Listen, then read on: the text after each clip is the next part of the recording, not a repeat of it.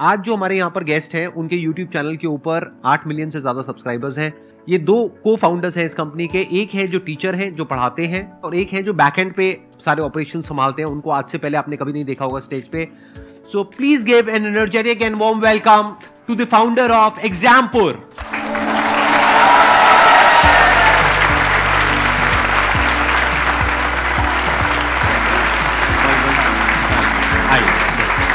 Please, have a seat.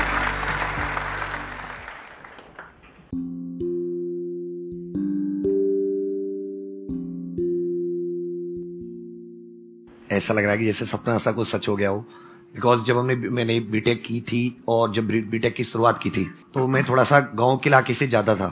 तो हमें कुछ मतलब उतना होता नहीं था। तो फ़र्स्ट टाइम जब कोई मोटिवेशन वीडियो आप देखते हैं, कुछ यूट्यूब चलाना सीखते हैं, कुछ ऑनलाइन आते हैं तो सबसे पहले आप ही को देखा, जाना, अपना जो कॉलेज की लैब होती थी आईटी लैब उसमें यही दिखते रहते थे। वो एक और वाली फीलिंग आती है ना कि ऐसा ऐसा हो जाए तो मज़ा आ जाएगा। तो लेकिन जब जब जैसे जैसे हम लोग आगे बढ़ते गए जर्नी में चीज़ें देखी कि कैसे होती हैं काफ़ी कुछ इंस्पिरेशन भी मिलती रही उस साइड से आपकी तरफ़ से। आज तो आप बहुत अच्छा कर रहे हैं आई मस्ट से दैट क्योंकि मैंने थोड़ा रिसर्च किया आपकी कंपनी के ऊपर। आज आई थिंक आपकी कंपनी में 600 से ज़्यादा एम्प्लॉइज हैं if am not wrong yes तो आपने अपने करियर की शुरुआत कब करी? मेरी जर्नी थोड़ी सी रोलर कोस्टर रही है हाँ, मैं वही जानना चाहता हूँ थोड़ा सा एक बार आपकी जर्नी के बारे में। मेरे फादर गवर्नमेंट जॉब में थे आर्मी में थे। तो मैंने सोचा पहले मैं गवर्नमेंट जॉब निकालूँगा। तब मेरी बात लोग सुनेंगे ऐसे सुनने वाले नहीं है। देन फिर अदर अदर जॉब्स के लिए ट्राई किया तो बहुत बार कुछ नंबरों से रहे कुछ इंटरव्यू से निकले तेरह एस दी मतलब सब कुछ किया। तो अंत में फिर एक जॉब निकली। देन बोला अब बात सुनने में। तो वो साबित भी हुआ कि जब आप कुछ कर लेते तभी आपकी बात सुनी जाती नहीं तो कोई सुनता ही नहीं। आपने कितने टाइम तक करी वो जॉब मैंने ज्वाइनिंग लेकर ज्वाइनिंग लेटर लेकर मैं गया नहीं ज्वाइन करने ट्रेनिंग पर। क्योंकि मुझे इधर मेरा रास्ता समझ में आ गया मेरे जीवन का लक्ष्य क्या है। क्या समझ आ गया? कि मुझे मतलब जो मैं कर रहा हूँ, जिसमें मैं अच्छा हूँ, जो मुझे टीचिंग मतलब मेरा खून में ऐसा समझिए कि मुझे मुझे दुनिया की सारी टेंशन में बोर्ड पे जाके भूल जाता हूँ। तो मुझे यही करना है, इसी में आगे, इसमें सोसाइटी को भी मैं काफ़ी लाभ पहुँचा पा रहा हूँ। तो मुझे एग्जिस्टेंस इसमें मिल रही है। तो आप दोनों कैसे मिले?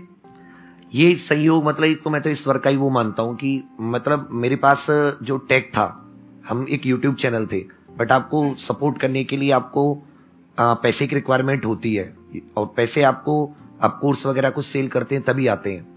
तो फिर हमने, हमें मुझे टेक की ज़रूरत थी, एक अच्छी एप्लीकेशन की ज़रूरत थी। तो अचानक से एक दिन प्रधान जी आ जाते हैं।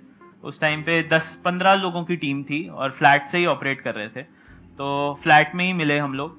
जब मिले तो फिर उसके बाद ऐसा लगा कि बने ही इसके लिए थे कि साथ में काम करने के लिए।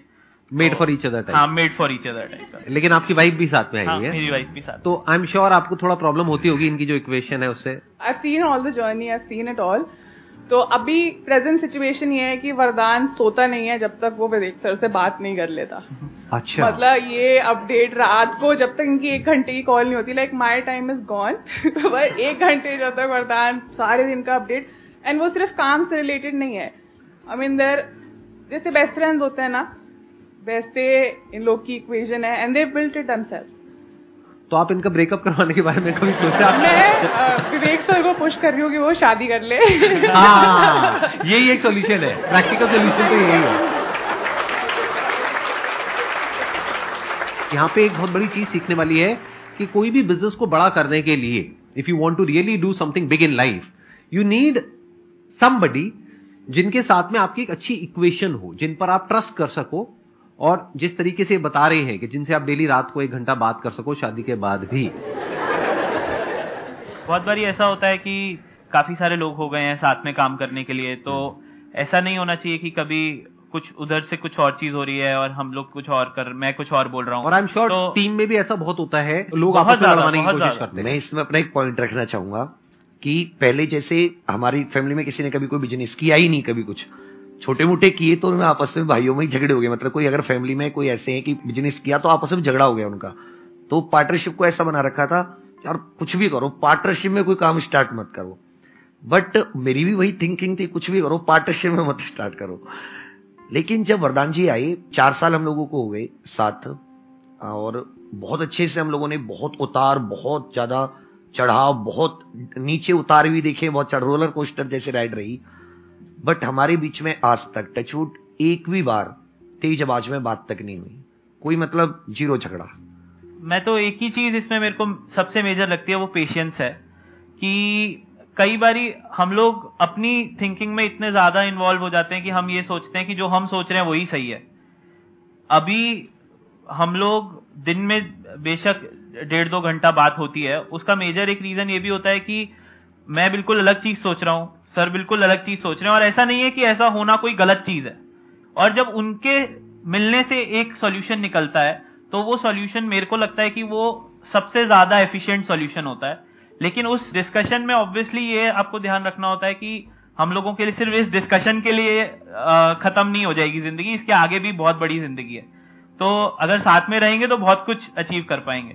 तो हम लोग हमेशा बोलते हैं कि एक और एक ग्यारह अगर हो सकता है तब तो वन प्लस वन करने का फ़ायदा है। अगर वन प्लस वन टू भी हो रहा है तो तो फिर कोई उसका इतना फ़ायदा नहीं होता।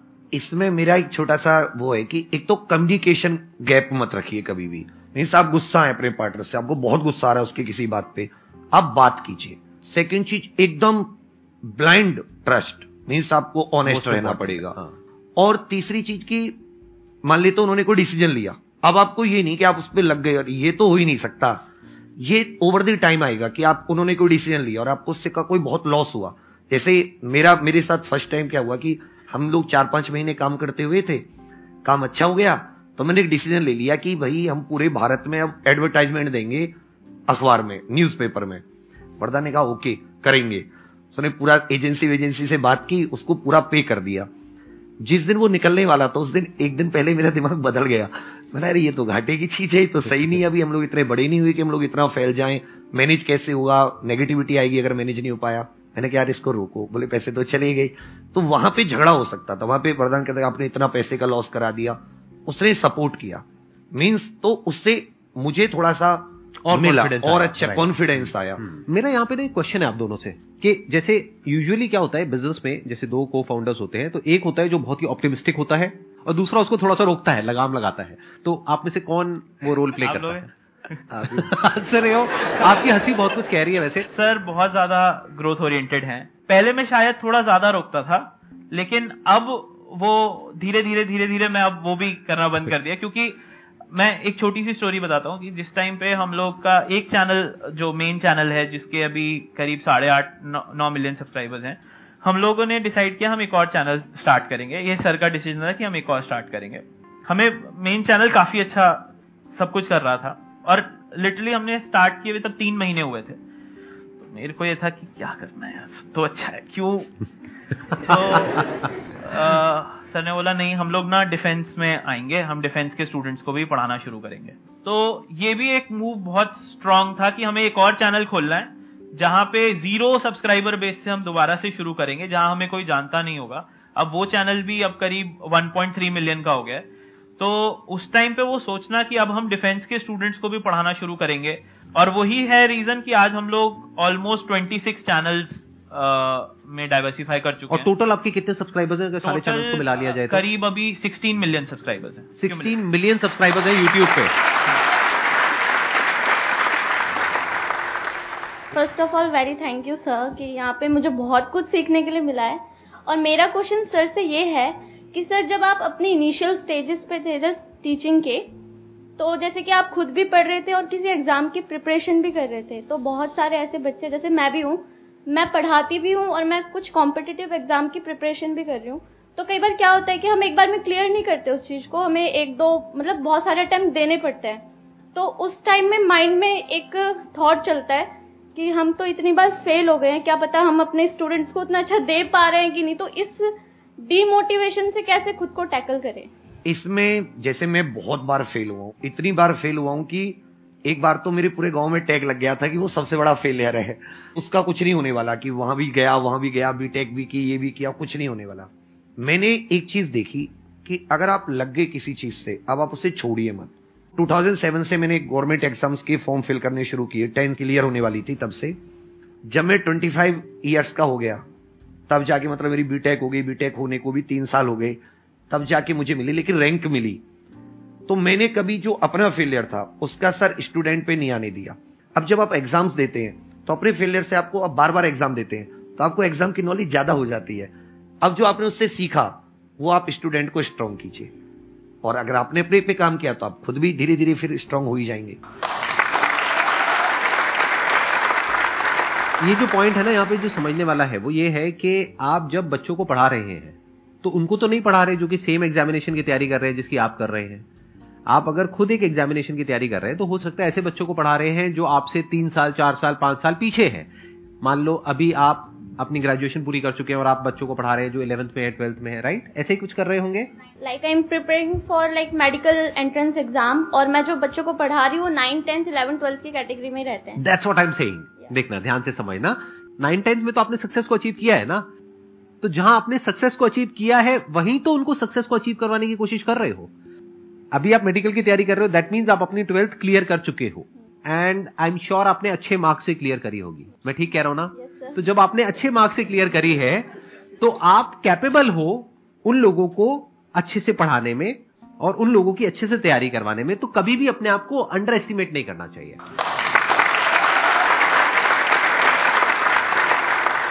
अच्छा मैं थोड़ा सा जानना चाहूँगा आपके लाइफस्टाइल के बारे में कि आज आप लोगों का लाइफस्टाइल कैसा है? क्योंकि इसमें मुझे बड़ा इंटरेस्ट आता है क्योंकि यहाँ पर कुछ गेस्ट आते हैं जिनके पास पैसा कम होता है लेकिन लाइफस्टाइल बड़ा भयानक होता है उनका और कुछ ऐसे गेस्ट आते हैं जिनके पास पैसा बहुत होता है लेकिन लाइफस्टाइल बहुत ही नॉर्मल होता है। तो आप किस कैटेगरी में है? मेरा सेकंड वाली कैटेगरी है।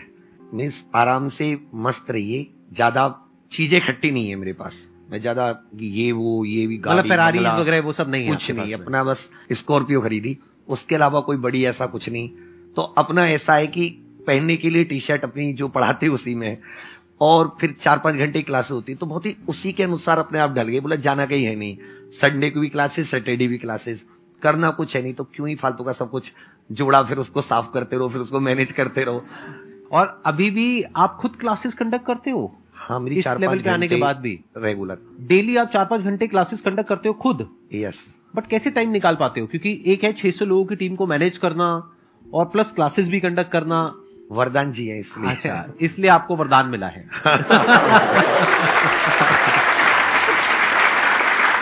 आप अपने लाइफस्टाइल के बारे में कुछ बताना चाहोगे कि मतलब आपका क्या लाइफस्टाइल है? आप किस चीज़ में बैठ के आ रहे हो इससे बहुत ज़्यादा फ़र्क पड़ता नहीं है लेकिन आप क्या सोचते हो इससे बहुत ज़्यादा फ़र्क पड़ता है। पढ़ते पढ़ते थक गया हूँ सर। अब क्या करूँ? एक मिनट। सर सर लेना चाह रहे हैं इस क्वेश्चन को। ये पढ़ाते पढ़ाते नहीं थके। बारह घंटे के मैराथन सेशंस करते हैं और आप पढ़ पढ़ के थक गए। ये क्या बदतमीजी है? हाँ फिर भी आप बताइए। अब आप पढ़ाना शुरू कीजिए। अब आपके पास ओवरलोड हो गया। अब आप उसको दीजिए किसी को। तब आपको हो सकता है अपने पढ़ाने में कुछ नया निकले। आप उसको उसको पढ़ाओगे तो कुछ नया समझोगे नया सिखाओगे। फिर आपका जो सोचने का स्तर है वो और बढ़ेगा। मतलब आप क्या करिए आप अपना रेज्यूम लाए हो अभी? नो सर यही तो गलती करी आपने। आपके सामने कौन बैठे आपको खुद नहीं पता है। 600 लोग काम करते हैं इनकी कंपनी में। अपना रिज्यूम ला करके देना चाहिए था। कि सर मैं पढ़ते पढ़ते थक गया हूँ मुझे पढ़ाना है। तो पढ़ाना है तो एग्जामपुर में जाओ जा करके पढ़ाओ। सीधी सी बात। थैंक यू ठीक है जवाब मिल गया आपको? यस सर तो क्या आप पढ़ाओगे? यस सर पक्का? पक्का सर देख लो। देख लिया सर कहा यूट्यूब पे? यस सर मैं ये पूछना चाहता हूँ जैसे अहमद धोनी है वो अपनी फ़ील्ड से अलग हो गए लेकिन उनकी जगह कोई नहीं ले सकता। ऐसे संदीप महेश्वरी सर है वो अपनी फ़ील्ड से अलग हो जाएँगे उनकी कोई जगह नहीं ले सकता। ये किंग मेकर वाली थिंकिंग ये कैसे डेवलप की जाती है? कि कैसे बनाए कि हाँ अगर मैं इस फ़ील्ड में हूँ मैं छोड़ के जाऊँगा तो हमेशा ये फ़ील्ड खाली रहेगी मेरे बिना। ये तो आपका डेडिकेशन ही तय करेगा कि आप उसमें कितने लंबे रुकने वाले हैं, क्योंकि आप छाप तभी छोड़ सकते हैं जब आप उसमें लंबे रुकेंगे। और आप लंबे रुकेंगे और आप प्लान के साथ स्टार्ट करेंगे और आपको होगा कि मुझे उस लक्ष्य है इस प्लान करोगे तो आपके पास मंजिल भी होगी, कोई ना कोई गोल भी होगा। उसमें आप लंबे रुकेंगे देन आप अपनी एक जगह स्थित बना लेंगे। फिर आप सोच पाएँगे कि अब कोई जगह नहीं ले सकता। बहुत बढ़िया तो आपका जो क्वेश्चन है, उसका एक पॉइंट हमको मिला, लंबे रुकना है। यानी कि लाइफ में अप्स भी आएँगे और डाउन्स भी आएँगे। आपने अभी एम एस धोनी की बात करी, उनकी भी लाइफ में बहुत सारे अप आए हैं और बहुत सारे डाउन भी आए हैं। पूरे अगर आप करियर को देखेंगे तो। तो जब डाउन फ़ेज़ आता है किसी भी इंसान की लाइफ में, तब वो क्या करता है? ये डिसाइड करता है कि लॉन्ग टर्म में वो उस करियर में अपनी छाप छोड़ पाएगा या नहीं छोड़ पाएगा। ये सबसे इंपॉर्टेंट पॉइंट है जो इन्होंने बोला है। आप बताइए, सर, आपका क्या टेक है? आपके क्वेश्चन में एक वर्ड था किंग मेकर तो वो किंग अपने आप को नहीं, हमारे केस में हमेशा यही है। संदीप सर के में भी देखता हूँ और हमारे में भी। किंग मेकर जो सामने सुन रहा है, उसको हमें पॉजिटिविटी पहुंचानी है। चाहे वो हम पढ़ा के पहुंचाएँ, चाहे वो हम मोटिवेट करके पहुंचाएँ।